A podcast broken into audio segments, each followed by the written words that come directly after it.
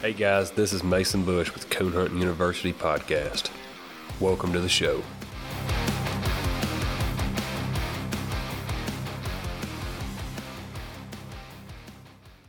Coon Hunting University is brought to you by Superior Hunting Lights. Superior, step up to the max.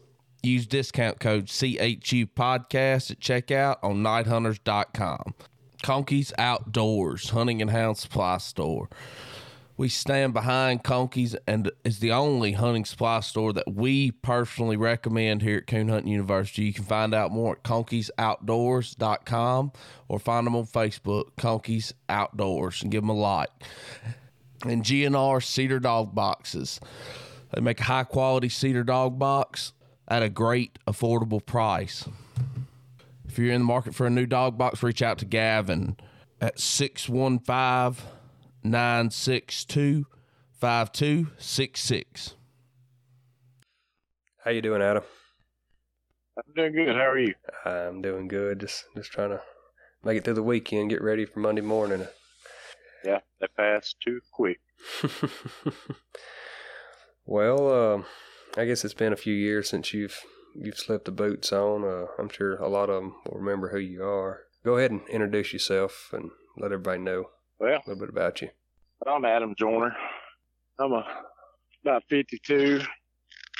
I live in Joynertown, Alabama, which is about the middle of the state. I've uh, been married 24 or 5 years. I've got four kids. All of them have turned out pretty good. Grown, almost gone. And, uh, So uh, go ahead and I mean you've been talking a little bit, trying to get this set up. Uh, you said your dad was a was a big hunter. Go ahead and tell us a little bit about that and how you kind of got Okay. into hunting. Well, ever since I could remember, even before I was old enough to go, I'd cry. My daddy, he hunted every night, and uh, he'd let me go occasionally when I was four or five years old, but but not really until I got old enough to really keep up because they hunted, and uh, you know, once I got old enough to go, I just couldn't get enough of it. He uh, he was a pleasure hunter. He went to a few grade hunts, you know, local club around here, but and and actually won first in every one he went to, but uh, he always come home preaching about it was nothing but crooks. It's slick dog handler, but he was a more dog trainer than anything, and uh, I've seen him take chunk, making two coons that you'd never think it was possible. But I guess I, what little bit I know, I definitely learned from him, and then added a little bit as I went along. And, uh, I spent a lot of nights in the woods with him, and uh, still would if he could walk, and I could. you told me you was fixing to have to get uh, double hip replacement. Is that right? Yeah, yeah. First of the year, I've been putting them off. I uh, actually, uh, Ricky Hawkins, Steve Ant, been telling me ain't nothing to it, but I'm uh, I'm skeptical. I don't want the downtime, but but I put it off twice, and I'm scheduled for after the first of the year, and I'm gonna go through with it. You're gonna have to get it done. Get back in the woods. Yeah, that's the only way I'm gonna get back in the woods. Hmm. I can't walk 150 yards. I can, but then I have to rest and walk back to 150. Hmm. Yeah, you can just come hunt one of us. Hell, we we try to drive down a tree, so we, we usually don't Yeah. we usually don't walk 150 to to a tree each night. But Yeah, yeah, you probably can do that, you know, but I always hunted, well, not with Pop, you know, with Pop, I, I could get away with that, but, but after I started competition hunting, that didn't work because I, I'd cut them off every tree until I cracked daylight or I had enough. A lot of walking involved. yeah, um, you talking about where you're from down there? Is there plenty of spots you could do that back then? Oh yeah, oh yeah. Uh, uh, had you know plenty of spots. Just I'm losing it every day. I mean, every time I drive down different road, I haven't been down in a few months. There's a clear cut there, but but yeah, the, they moved in here started logging when I was about 13, and they hadn't left since. So you know, it's a lot of woods, A lot of briar thickets. a lot of briar patches, a lot of rough hunting, and not many coons. Hmm. I grew up. I grew up not too far from there, so I I know exactly what you're talking about. Yeah, I've had people in cast draw me, me guide, and uh, they never show up where we were supposed to meet. Yep, they just withdraw. I, I never heard of anybody using that uh that that approach winning a cast. Uh, I guess it worked, don't it? Well, you know, they always refer to it as a Georgetown fire patch. But I did have some good spots and a lot of Mm, so let's get back to your dad a little bit. Um, did, he hunt his entire life? his entire life. They uh, when he was a kid, they hunted out of a '53 Chevrolet car. I they put the dogs in the trunk or the back seat. I'm not sure, but most of theirs was walking. You know, they'd walk and carry an axe, and they would cut them down and run them and cut them down and run them until they told me they wouldn't make it home to noon or one, two o'clock in the afternoon. You know, a lot of Saturdays and Sundays. Wow. But yeah, he hunted his entire life till he couldn't go anymore. He still actually got a hound over there right now. She hadn't been out of the pen in a year or two. Mm, So he's he pretty much hunted until he couldn't get around anymore. Yeah, well, he had actually had two hip replacements, and then he had a third one because one of them got infected, and then he had a heart valve replaced, and he's had a lot of health problems in the last 10, 12 years. Yeah. But he's still kicking. He's not supposed to be, but he's still still going. Still fighting. He just don't hunt. He likes the thought of it. That's me most nights, anyways. Yeah, Just- yeah, me too. Just the Uh, thought of Especially it. cool, cool snap like we've had the last couple of days. hmm You can bet I've been thinking about it. Sometimes thinking about it's a lot better than just having to go do it. But now you know I have uh, raised a few pups in the last. I had never been without a hound until this year. I've raised a few pups, bought a few pups, and raised them. They uh just didn't pan out, or either somebody picked them up right before dog deer season and never brought them back. Hmm. But uh, because I let pups run out here, and it gets close to deer season, they'll steal them. Yep. You know, most of the stock of dogs that I like for the last 10, 12, 15 years, they'll run deer. right. So, They go to tree and they'd kill them. yeah, Yeah. that's right. All I have to do is shoot a deer down in front of them, and they and they probably keep running. Oh man, Well, we can uh, fast forward a little bit. Um, where did the did your dad do any kind of competition hunting? Now, just those few hunts. He had, he'd go to the local clubs to some great hunts. We did go to a little little ACHA world hunt in Mississippi when I was a kid. And uh, I remember vividly that uh, he treed four coons on the cast. Got minus on every tree because his dog from about 10 yards off and meet him and go back. They minus him. And, uh, that broke him. He was done after that because, you know, he had a coon dog and, and just didn't understand the rules. Yeah. And not talking about necessarily him, but it's you get a lot, a lot of that that people interpret the rules different or, or don't know the rules and think, and, and Yeah. just just take it, Well, you know, other ways. That's right. He uh, pounded in me my whole young life uh, how I didn't want to go to competition hunts, how crooked, underhanded they were. But once I went, I got hooked, even though it was expensive training. A lot of well back then it's twenty five dollar lessons. Um, it takes a lot of them twenty five dollar lessons to uh, to learn. If you're Yeah, fifteen, fifteen dollar lesson. Mm.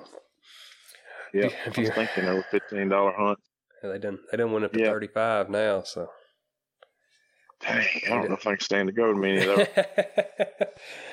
Mostly just the fifty and the hundred dollar hunts now, and it's getting to these little two, three, four, five hundred dollar pro classics, and then they just go up from there. So it's, I mean, it's it's, Right. it's grown Right. so much. Sky, sky's the limit with these dogs nowadays, and I think coon hunting's as big as it as it ever has been right now. Yeah, it's a lot different now for sure. The, the entry fees and the big purses, So you go back a lot different. you go back 20, 25 years, some of the dogs that won a hundred and or just take like Hard Rock and Moose and Cracker and all them back then. No telling what they'd have won in, in today's time. No, that's right. There's no telling. But hindsight's twenty twenty. No. We never know. How did you uh how did you start getting into the, the competition Well, side of the hunting? Actually, I was uh, friends with Jamie Perrin. Stopped in his store a lot up there, and they were up on 280 over here at Chelsea, outside of Chelsea. And I think that's how I actually started going to these local hunts. Was through Jamie, and uh, I liked it, and it just kind of progressed from there. You know, I once I started going, I realized what I had to have to win one. It changed what I knew about dog training altogether. You know, it uh, it didn't completely change how I train one, but then I'd have to turn around and hunt train one. And you know, I figured out real quick that there was four things that I could control, and even with a mediocre dog, I could win the majority of the cast. That was they would leave, they wouldn't come back, they wouldn't go back to the same tree, and I could call them in as far as they could hear me calling. If I could get that done, I could win most of my casts. Right. So that's what I was shooting for. Always was one that would leave, go hunting, do whatever he was going to do, not come back. Thunderstorm, lightning, whatever, don't come back. Uh, you know, you never get the 15 foot on you, and uh, you never get scratched. You call him in an hour and it's so. Yeah, I started winning a little bit once I figured that out. I know um, later on you, you got a hold of some of the wipeout dogs like Zeb three and uh, the dog you called Quick. Uh, w- w- what hunt did you you start out in the competition with? Uh, I'm gonna say probably uh, yeah, it was slick. I call him slick, but he was quick. Quick was his name, I think. So he's the one I got started with. I got uh, down with thyroid cancer issue, thyroid border issue stuff, and I got real unhealthy for a while and wasn't hunting. And my dad, he bought this pup from somebody and brought him to me and said, "Here's your project, something work." He won't tree. He's about 12 months old. So, uh, so I started hunting. I, I called Jason Miller because, you know, he was at a trick, late night trick at Zeb. Jason said, yeah, I know these boys down here that had him. And they said he will never tree. He don't have it in him. So I just started slipping along behind him in the mornings. Best I could. Whenever he'd locate located, he'd trail one up in there and locate a tree chop three or four times and then shut up move on and strike another one, do the same thing. And uh, I'd slip in there with my light off, catch him, tie him up, head him, shoot coons out. Nothing worked. But then uh, one morning, he treed up a snag, a dead snag. It was hollow. And I pushed it over, let him drag that coon out and kill it. And when I sent him off of that tree, the next tree he made, he was 100, 110 bark minute tree dog. And he was that till he died yeah, it just was that switch flipped in his head. And I started taking him and winning with him. He was uh, probably the best one out of Zeb again that I ever put on a leash. And a lot of people argue that, but but but I hunted them both hard, all three, four, five, however many there were. He was the best. You know, he was the best about having coons. He was the best about tracking a coon. Um, and the best tree dog actually once it was said and done. Uh, I think I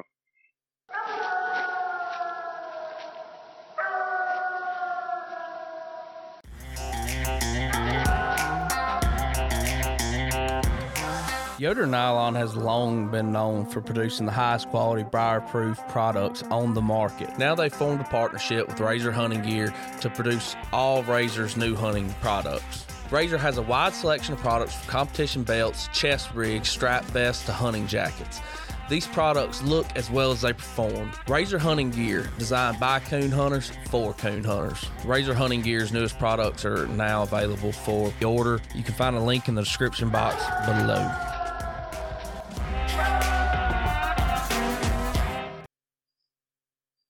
How much money I won with him, what all I won with him, but he was well on his way when he got hit by a car. And when he healed up, I, uh, well, you got time, I'll tell you about how all that happened. Yeah, we got we got all night. I do. I don't know about you, but I got all night. Well, you know, he got hit by that car. The car stopped. You know, I road brake them all, all of them. I uh, might be cruel and inhumane, but I tie out by the highway and I'd sit up here on the porch and I start shocking them lightly when I could hear a car coming into here. And, and the closer the car got, the more I'd shock. And when the car passed the dog tied by the road out here, I'd light him up. And I thought I had that problem solved, but the night he got hit, he was just a few feet behind the coon, about to catch him. And uh, the car hit him, shattered his pelvis, took him to emergency vet. They said that uh, they could pin him up, never guarantee him to walk again. I talked to Pop about it, and he said, "Hey, just bring him home. You know, I couldn't spend that kind of money on a dog with no guarantee." Right. He said, "Just bring him home, put him out there in the barn, give him some feed and water, leave him alone." And I did. And you know, month passed, and uh, he never looked any better. I never saw him get up and walk around like he went from work. Was just laying there looking happy. And then uh, one night, I was sitting out on the back porch drinking a cup of coffee, and I heard him treed what I thought was him treed almost out of hearing. So I ran out to the barn and looked. He was gone. It was him. He'd been slipping off every night hunting, and that's why he looked so bad. He was hunting every night. I figured that out after that. So Super Stakes were about two weeks away from that night. And I said, well, you know, I got his money won. He looks like hell. They might not even let me. But I'm going to take him. And I took him and I won two early rounds with him. And uh, he just couldn't hold up for, for late rounds. He, uh, I got scratched going back same tree one time. He actually just laid down right there. Couldn't, he just couldn't go anymore. I think I carried him to the truck, but he finally healed up enough that he was wa- he would still walk on his front end. And uh, Brian Sanders fought him and he won a, quite a bit with him after that, with him two legged. But he was the hardiest one and the best one that I've had out of the box. Uh, and he was uh you say he was a litter mate to triple threat, is that right? He was his little mate to threat. And, uh, Yep. Which I think uh, I don't think I hunted with Threat once twice. I don't remember how Threat was, but I think there were two totally different dogs. for everybody that don't know, that's uh, I believe that was Zeb again's first litter. Uh, we've talked about it a time or two in some previous podcast where Jason Miller bred uh, the trick to to Zev again to get to get that cross. Yeah, I think the trick was out of Whitey and Snow, maybe. Yep, that's right. Yeah. That's where threat That was a cross right there. slick them come from, and I think I started just a an era right there. And, and Zeb again has proven himself time and time again, uh, and in the performance and the and the reproduction of Oh, dogs. Um, I guess you can go on a little bit. Uh, how much longer was it before you got your hands on which one come first, Zeb three or Hellbilly? Well, I think after after Slick, I think I bought uh yeah, I bought a pair of pups out of a female that Trey Perrin bought off of uh, Roscoe Mills and took her up and bred her to Zeb again. I bought a pair of those pups and they both made really nice dogs. Uh, one I sold John Robertson, another one Bob Dudley bought. They were both they weren't as special as three and the rest of them, but they were probably better than most you draw if you went to a hunt. But I don't know how long after that. But uh, Billy came next. I actually uh, bought Billy from Barry and met him at a pro hunt. I think Sullivan, Fulton, somewhere up there. Brought him home in my jacket pocket. He was about five or six weeks old. And, uh, what was he? What was he out of Dana? Yeah, yeah, Dana. Yeah, Dana. Uh, Fergie, Fergie Sackett Junior bitch. Oh, okay. Yep. And he treated like a Sackett Junior dog too. He was classic, stylish tree dog. He um, was a really nice pup. He didn't, on average, have enough coons for me, but he was better than most. But there were certain times of year he was deadly accurate, and then there was another time of the year when he wasn't, but he would he would put a pounding on you in his kind of territory, in his kind of climate, his kind of woods. But I guess that's the same with any any dog. But uh, I got actually ended up selling him to Brian Sanders. He was a nice pup. No, he's he may be one of the best looking dogs that's ever drawn a Yeah. a breath of air. To me, I don't know. Every, not everybody probably thinks the same way I do, but to me, that Hellbilly was as, as, good looking dog as there's ever been. Man, he was good looking. He'd put the feet up on that tree and just stand there and just haul, haul, haul. Tell us a little bit about Hellbilly. Uh, you trained him from a pup. Tell us a little bit about how, how he got started and how he was uh, coming up. Well, Billy, he was a little different than um, than the rest of those Zeb dogs as far as starting. You know, I start pups a lot different than I was taught once I started really hunting competition hunts. I started by myself. And to start with, Billy, he just didn't want to get in there deep. He eventually learned it, but but he started treeing pretty early. And uh, he missed quite a bit, but man, he loved the deer and he could run one too. And so I just let him run so he would learn how to hunt pretty much. And, uh, then when he got to where he was ace of deer dog, I started bringing him back down. And uh, I wouldn't, you know, the same with all of them. I, I wouldn't just burn them up, but I would aggravate them on low until they just got tired of being aggravated by that tickling and they'd quit, start hunting. And uh, you know that that probably makes lots of these diehard coon hunters mad, but but I I don't like the hunt out one. But yeah, Billy he he really came along good. If he had uh, set me on fire and and been really really consistent about having coons all the time, I would have kept him longer, I'm sure. But I don't remember how old he was when Brian got him, maybe 15, 16 months old. You going back to He uh running them deer. I'd, I'd a lot rather one. I don't care how old it is. A lot rather one be running them deer than than standing next to me or just milling out here 50, Oh, 100 yards yeah. from me. me too. Me too. Two things when I go to. I- I'm not much of a puppy trainer, but there's two things I, I've got to have: is a little sense and a little heart. That's right. That's right. Pop, he'd his dog come crawling back to the truck. And uh, Billy just lighting one up in there. He said, You know, dogs run you? I said, Oh, yeah. I knew he'd be running junk when we turned him loose. But I said, We'll just leave him. We're going down the road, turn yours loose somewhere else.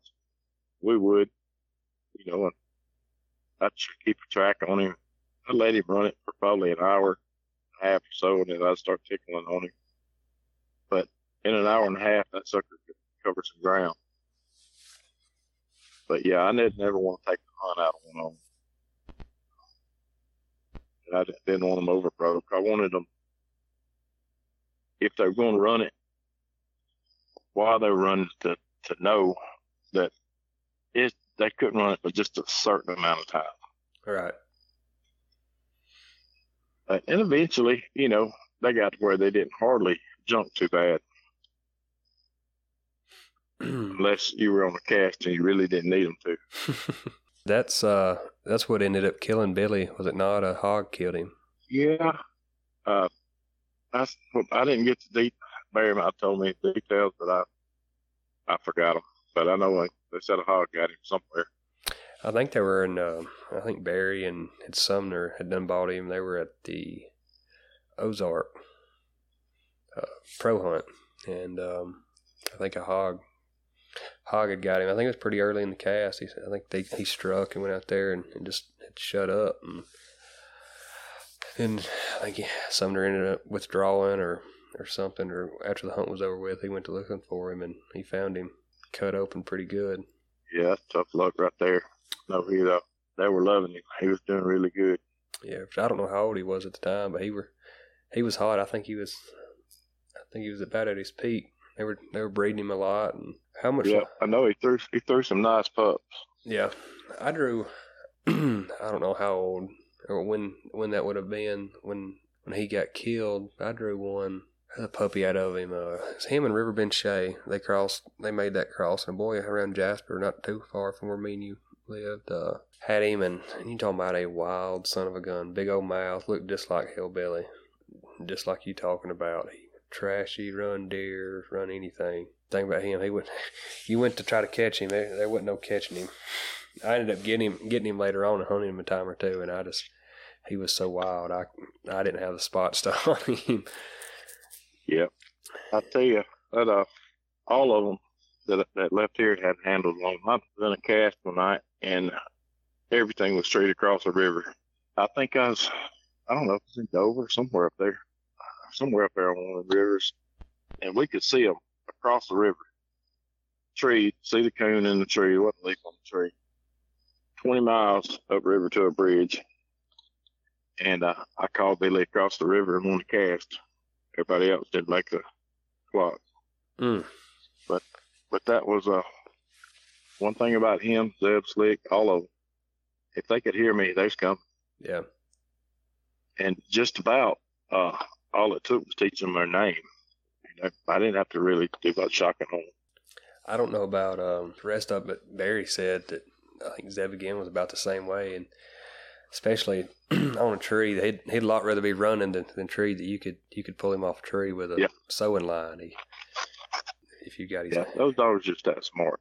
I don't think they're like that much. I think they're diluted down too much. I don't know.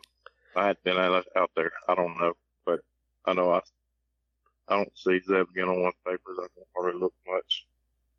Oh.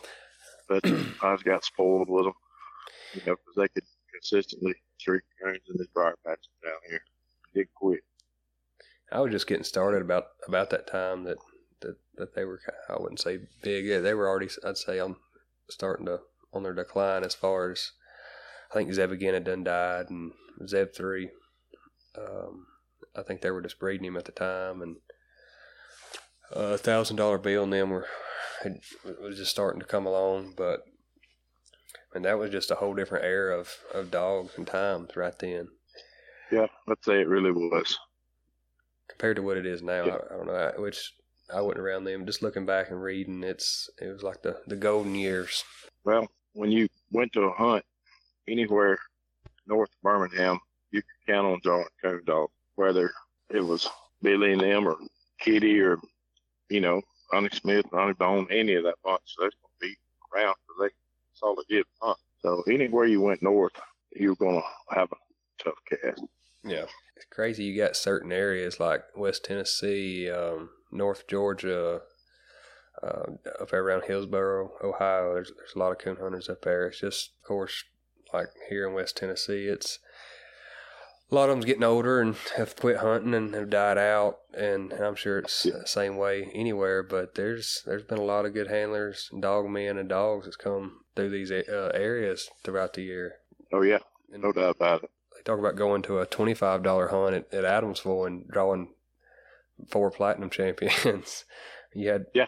Oh, Hard, yeah. Hard Rock and Zeb again and Willie Moose. All them were, were right there around the same time and lived all within uh, 10, 15 miles of each other. That's right. But uh, we can move on. Uh, how much longer was it before Z3 come around? I'd, I'd say that's probably Uh, I don't remember. I know uh, first night I saw him, Ryan Barker, good friend of mine, and he was hunting some dogs for Brian Sanders, and he brought that pup up here. We turned loose. He ran a deer faster than anything I'd ever seen run a deer. He never made a lose. And then when he got tired, he swapped, and we went there to him, and he was treed on a sweet gum tree about 10 feet tall, about bigger around his wrist. Conkeys Outdoors knows that keeping up with the latest in hunting technology can be expensive. That's why they are proud to offer amazing financing options from 30 days, same as cash, to 0% interest for 6, 9, 12, and even 18 months, depending on your credit score and the amount you spend. If you've been eyeballing that new thermal or want to upgrade to the latest in tracking system technology, go find out more on the web at conkeysoutdoors.com or if you're in the Hastings, Florida area, stop by and visit. They'd love to have you. Conkeys Outdoors, houndsman helping houndsman. Didn't have a thing, but I saw enough in him that uh, called Brian and asked if he could sell him to me, and he sold him to me. He was just a little over a year old, and then I went to work on him. But he just got better and better. It's good, like dog man, that they can see them things that, that others can't. I'm, I'm not. I don't know Ryan. I'm not taking nothing from him, but a lot of a lot of people see uh, the little things like like you seen in him right then. It can it can excel with it when when most people. I mean, a lot of people don't like dogs that'll, that'll run a deer and just leave the country like that. But especially in a puppy, that's uh, that's something that you want. Yep, yep. Well, you know, a dog in this country that can drift a cold deer track through there a half mile, just pip, pip, pip, pip, and then jump him and run him for two hours and never make a bobble, never make a lose, never shut up. That's impressive. Yep. So, um, and then he was a real tree dog.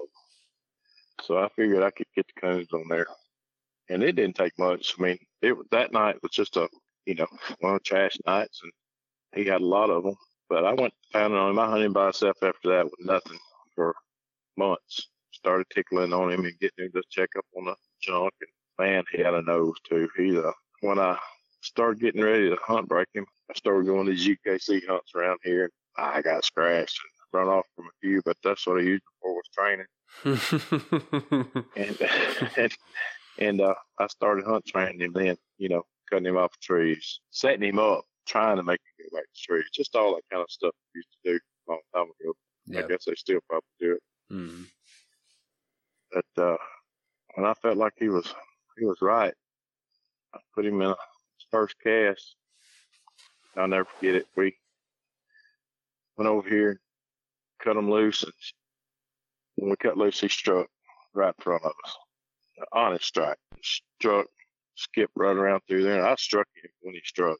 He just peeled right around there about 60 yards. They're all screaming, minus him, he's back, minus him, he's back. Wham, it comes tree. We walked right in there. There's three dogs milling around the bottom of the tree, never open. He's sitting there hammering, got a coon. And it just, uh, he just made monkeys out of them. And that was, that was regular. He caught a lot of coons on the ground too. He was, uh, he was that kind. That's crazy because you talk about how much he barked, and uh, usually a barking dog, they're not gonna catch many on the ground. But I know a lot of these silent, these silent hot nosed dogs will run around and, and have to about see one climb and and catch a lot of them, catch a lot of them slipping. But you don't. That says a lot right there that a dog that barked as much as he did that that he'd catch as many as he did. I could uh, I could tell when he was about to catch when he would start short barking, pretty much just squeaking here and there. And I knew he was about to catch him, so I didn't get up. But yeah, he probably caught ten, or twelve on the years I had him Hmm. in thick woods It's, and occasional clear cut. It's crazy. Um, even when it when he was eight, nine year old, Yant talks about how he'd run down deer and, and just run down anything, kill it, coyotes, uh, just everything. He could just he moved faster than than anything that they've ever seen. Yep, yep. Uh, On the speaking of Yant, on the night that my wow, been that long. I think. I think night my son was born.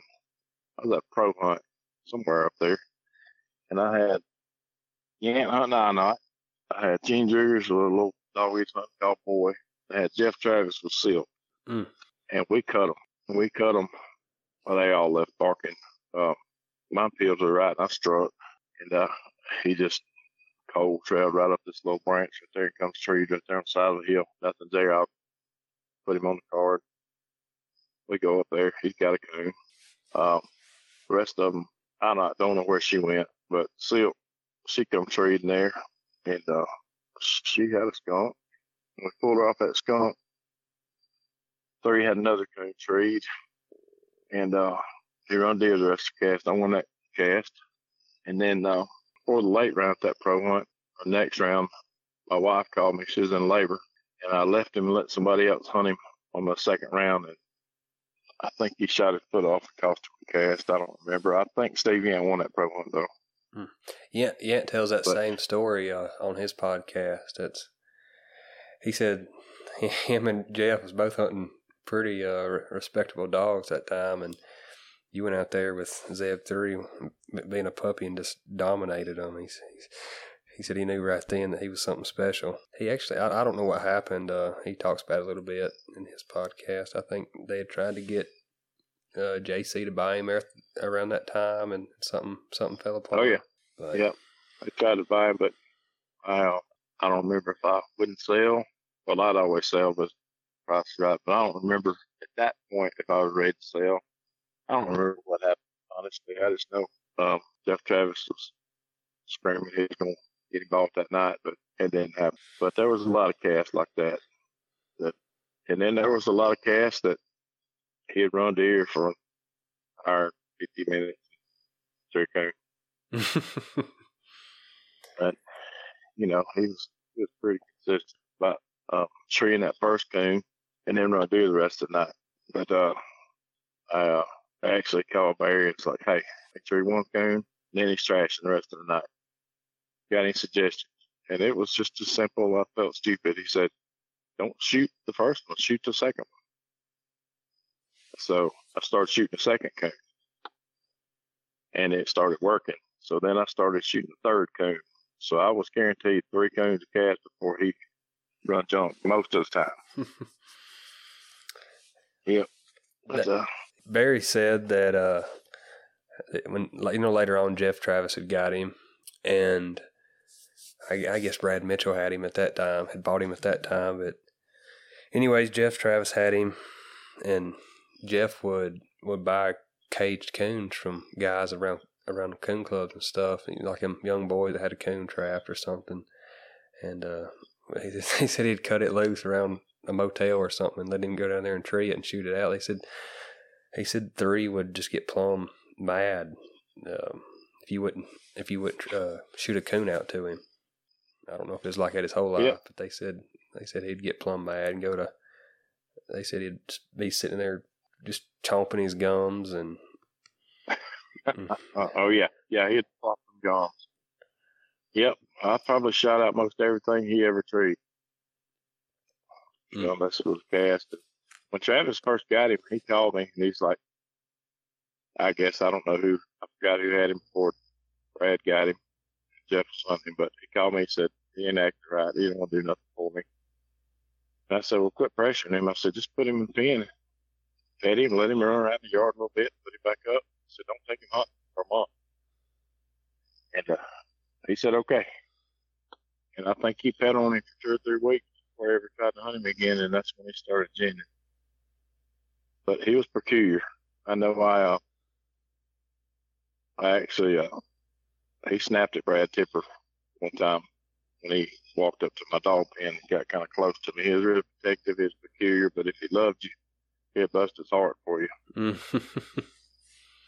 There's a lot of dogs like that. Uh, it's it's crazy how, how different personalities these these dogs have, um, just from one person to the next. I, I just bought one off Zeb three this past week, uh, Wipeout Jackson, and I think he's worked for some people and hadn't hadn't worked for the others. And uh, I'm not gonna lie, the first couple nights I hunted him, I was I was pretty sick, but um. And I don't know. I took him that next night, and he treated coon, and I think he's treated about ten in a row now. So I'm I'm pretty pleased with him so far. I'm about a week out from the World Hunt qualifier, and he's looking good. He's feeling good. Uh, I, I hope to. I hope to get some luck, have some luck with him. He, he, he don't bark near as much as his daddy did, but Three wasn't that bad for the first couple of years. After I sold him, he I think he got babbling real bad. Now, when I cut him loose, he'd be struck under the minute, and he was struck. I mean, I knew he was struck. He was running something, but uh, I know later on he was barking off the chain a lot, and I'm probably going to hunt every night, but not really hunting him in between. And I think it's probably why he blew up there on him. yeah, But but yeah, he uh, I had him set me up a lot of times and drop me in the middle of the field trying to get me minus. and he never opened his mouth until he hit the woods and was inside the woods. if he did strike in the field, hey, I had a cast one night, and it was one of those uh, ah, those little pro hunts. They, they weren't pro hunts. There was like a knockoff of a pro hunt. the What uh, they call them? pro-ams, what they called them back then. Pro. Yeah, that was it. That was it. That was it. So we first round, first cast, uh, I the coon on him. He left, struck real quick. So dogs got treed and we all got them all hemmed up. The next time they walked us out in the middle of a river that was about ah, knee deep, ankle ankle to knee deep. It was shoals for like a hundred yards, and this river was about 60 or 70 yards wide. It's just real shallow. And they gonna cut us down the middle of this river. It's trying to get me. Well, we cut loose. When we cut loose, we, Judge got the dog lights on the dog. Mine open, ten foot in front of me. I struck him, and he's the only one barking. And we watch them, and they go down through there about sixty-five or seventy-five yards, and uh, about the time the judge says, "Dev minus," he just he's already gotten over within about ten feet of the bank. He just wham rolls up that bank and comes tree. While the judge has got his light on, he shined his light up in the tree, and sits a coon. The other three dogs just keep going down the river barking, and it and it just made it look easy like that sometimes. If I had a, been a better handler and had a lot of money, I would have taken him to a lot more hunts. yeah, I sent you a picture. Uh, what was that? A week or so ago of one I run across Yeah. of you in the, in the finals of a hunt. Do you, do you remember which one that was? I don't even know where that was.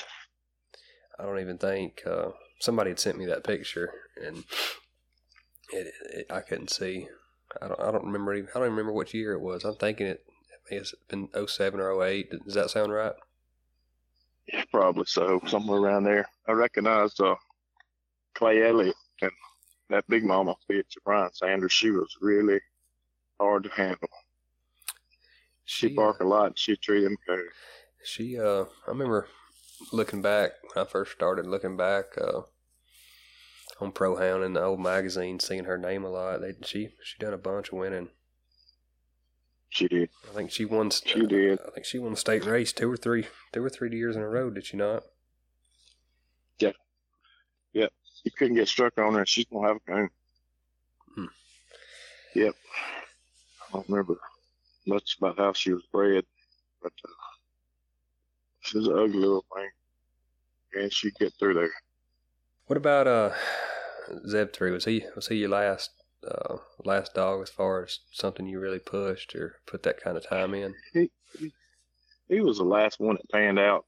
I've had uh two or three pups since then that uh one of them maybe was out of uh Maker. Yeah. One of them's had three pups. That won a good bit and he didn't pan out and it hit you a coon.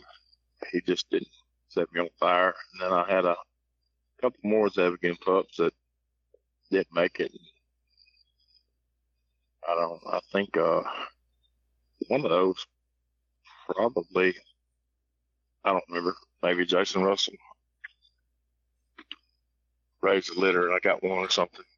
They were a grand pup out of Zeb, three, Yeah, I think. but none done- of them panned out, and they were all uh, unpredictable.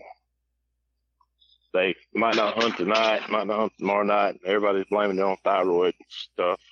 And I sent them, sent them off. Steve Yant said he's got a pup waiting for me when I get my hips fixed.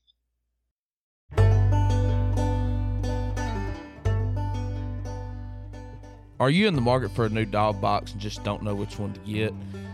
That's where I encourage you to go check out GNR Cedar Dog Boxes, especially if you're wanting something different.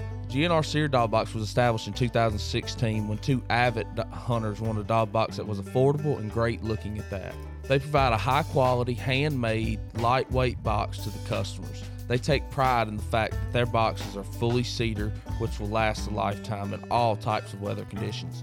Cedar also ensures your hounds stay a little warmer in the winter and cooler in the summer. You can find out more about GNR Cedar Dog Boxes on Facebook. G- find them at GNR Cedar Dog Boxes or give them a call at 615 962 5266. They're located in Lawrenceburg, Tennessee, USA. I don't know how it's bred, but I'm sure it'll be out of good stuff. Oh yeah, Steve. He's he's top notch. He's he's as one as good, as good as dog man as there is left. Yeah. Uh, oh yeah. I Like go- a lot of it. I do too. I go over and hunt with him. Uh, it's been a while, but uh, this past winter I went over and hunted with him a time or two. Uh, he'll hunt. Like I'd I'd got up Oh, early, yeah. that, early that morning, went duck hunting and, and, and done some stuff that day, and then tried coon hunt with him all night. um, Yep. But I, I didn't hang too well that night, but I think it started sleeting or snowing on us that night too. I just- but it, it was rough conditions. I, I think we treed. It was mostly mine, but I think we treed more possums than coons. Yep. But, but anyways, well, uh, we're knocking on hours. Anything else you wanna you wanna say or talk about? Well, not right off the top of my head. I'm looking forward to maybe getting the pup and getting started back, but my problem is I I really don't know which way to go to get the type of dog that I like. I've had several people looking for me, one including you, that's about a year old, afraid, like to run, but nobody seems to come up with one. Yeah. Yeah, I guess they're different. They're, they're a lot more tree minded nowadays than what they what they seem to be back then. Just from listening, I'm breeding how to spot a, a female to litter mate to Echo.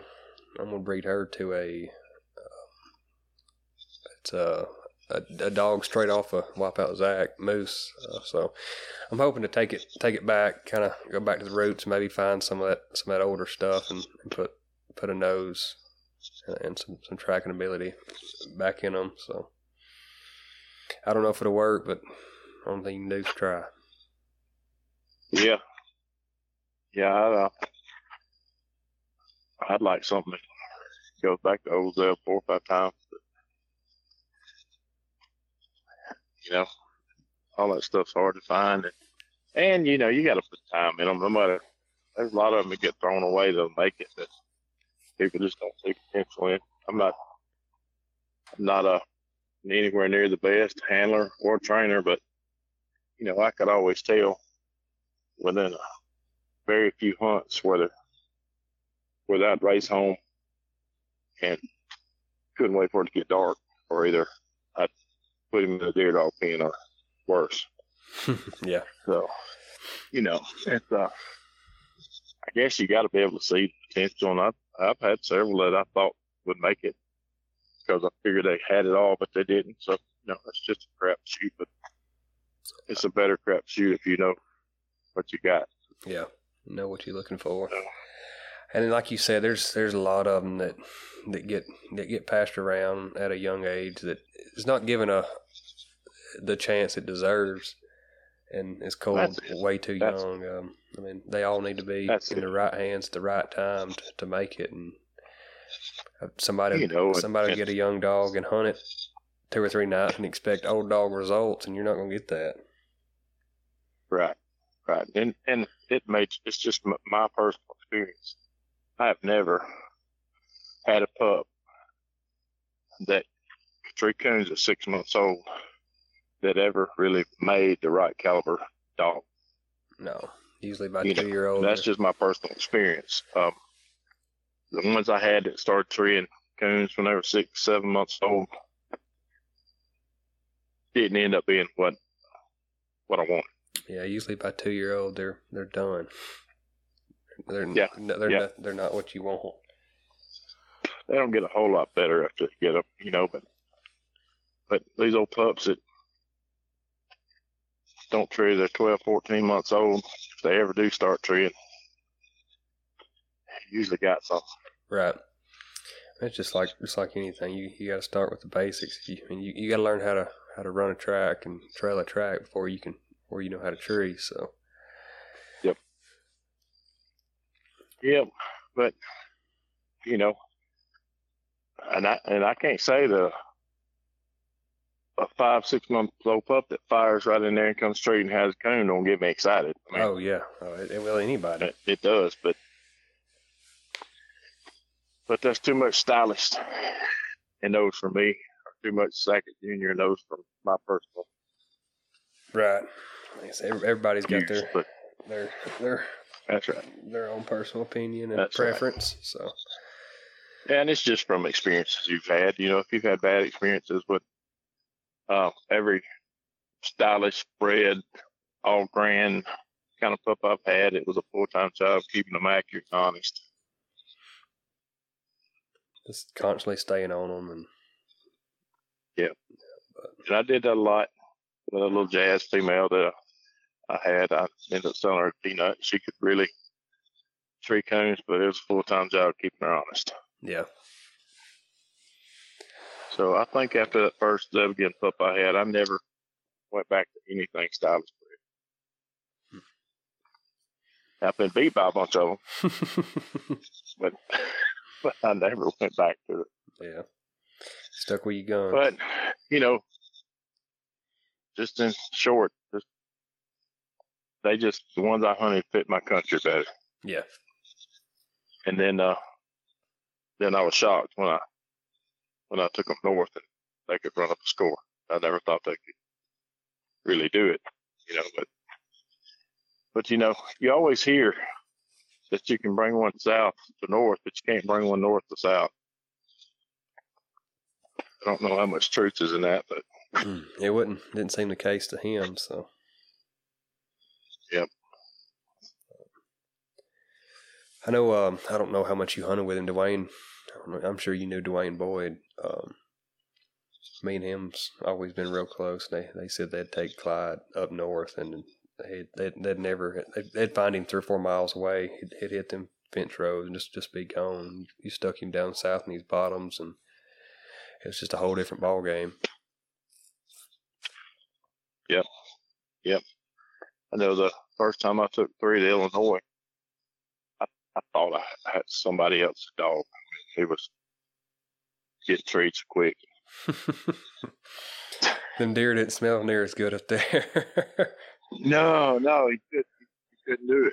I mean, it just I've run up the score quick up there at Walker Days, and I was thinking when I was when the hunt's over, I was thinking I, I don't, I don't know how this is the same dog. You know, three two coons a calf back down in my country, but come up here and he could tree five. I'm gonna start bearing down on him. yeah. Why ain't he doing this at home? yeah. Yeah. But I've had a lot of fun, met a lot of people, enjoyed every minute of it. I hope to get back at it. Probably never um, get serious. Probably won't go to Texas to a hunt, but but I plan on training a few pups if they'll if I can find some of them make it. Yeah.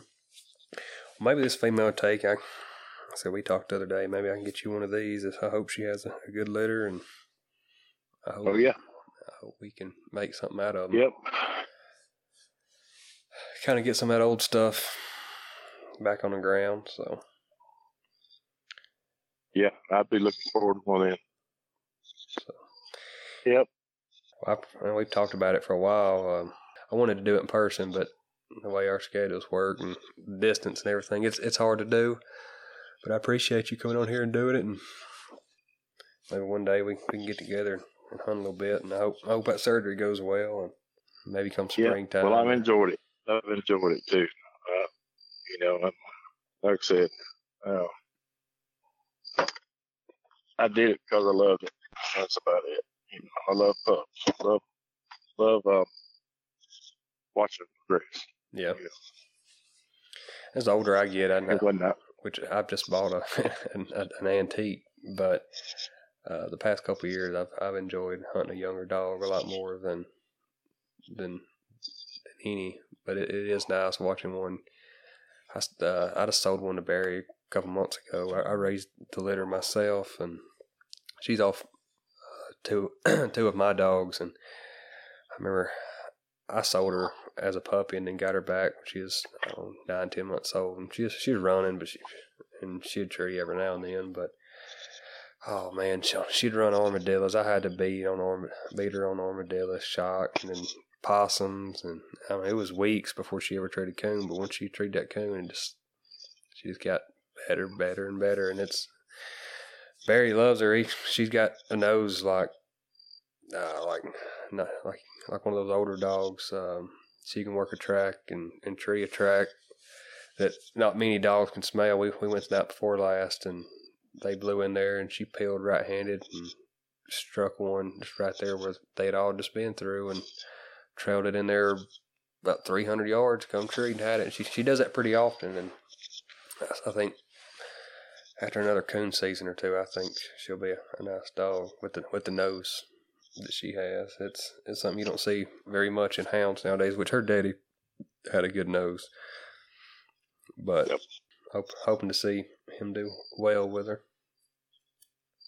Maybe she'll pan out for you. Well, maybe he'll probably sell her before before she does anything with knowing Barry. Probably. Well, it depends. If the person comes along with the right amount of money. Yeah, that's all it takes for him. well, yeah. I guess we'll we'll ease her down down right here unless unless you got anything else, Adam. Well, the only thing is, uh, you know, I, if it weren't for the good Lord and my wife being so understanding, uh, I wouldn't ever been able to hunt, you know, because it takes a special kind of woman to stay married to somebody that stays hunting every night. Absolutely. So, It so goes, I'm gonna put it on her. You know, there's very few of them out there that will still hang around. especially like you was talking about earlier. Uh, you're you're hunting a pro hunt the night she goes in labor, so she Yeah, she must yeah, that was she must be a real good woman. she was she was, and you know, she had gone into labor a few times, early labor, and I was thinking, ah, this is one of them times. I'm gonna hang around, you know, and finish this, but but I didn't. I came on. Glad I did. If I hadn't, I might be divorced. Right. That'd be a good Yep. reason. That'd be a good reason. But, Yeah, yeah, absolutely. but yeah, it, does take a, a real good woman, and uh, I've yet to find one of those, and probably run I probably probably run a few good ones off because of this. But hey, you live and you learn. Yeah. Oh yeah, that's right. I just I ain't found one Well- that I thought was I enjoyed it, Mason, and I appreciate it. yes, sir. Like I said, I, I appreciate you coming on here, and maybe we can get together for too long. Yeah, that's right. You can tell by the way I'm acting that it's getting close to bedtime. What what is it? Seven thirty-seven. Yeah. Yep. Yep. Well, like I said, I appreciate you coming on, and uh, we'll get this out next next. I think we're gonna try to get it done, get it out this week. Uh, we've been running behind on getting some done. We between me working and hunting, and Tyler uh, just had a baby and moved to a new house. We've we've been struggling, but we're trying to keep up. Yep. Well, I may drag off and come up there and go yo one night. Uh, come on, even if uh, just sitting around listening, you know, we we'll, get you to the tree. Now, I may holler y'all back to the truck. Barry's got a uh, it's a four wheeler, but it's got an extra set of wheels back there. It, we'll, we'll pile three or four people on there all the time and, and go. And it, They probably don't have brakes or headlights. uh, knowing him, you wouldn't think it is. And it's brand new, so it, it does at the time. But the, the stuff we put it through, uh, I'd say this time next year, it, it probably won't have a fender, brakes, anything. but anyways, I appreciate you appreciate you coming on here, Adam. All right, Mason. Thank you. Yes, I'll sir. see you.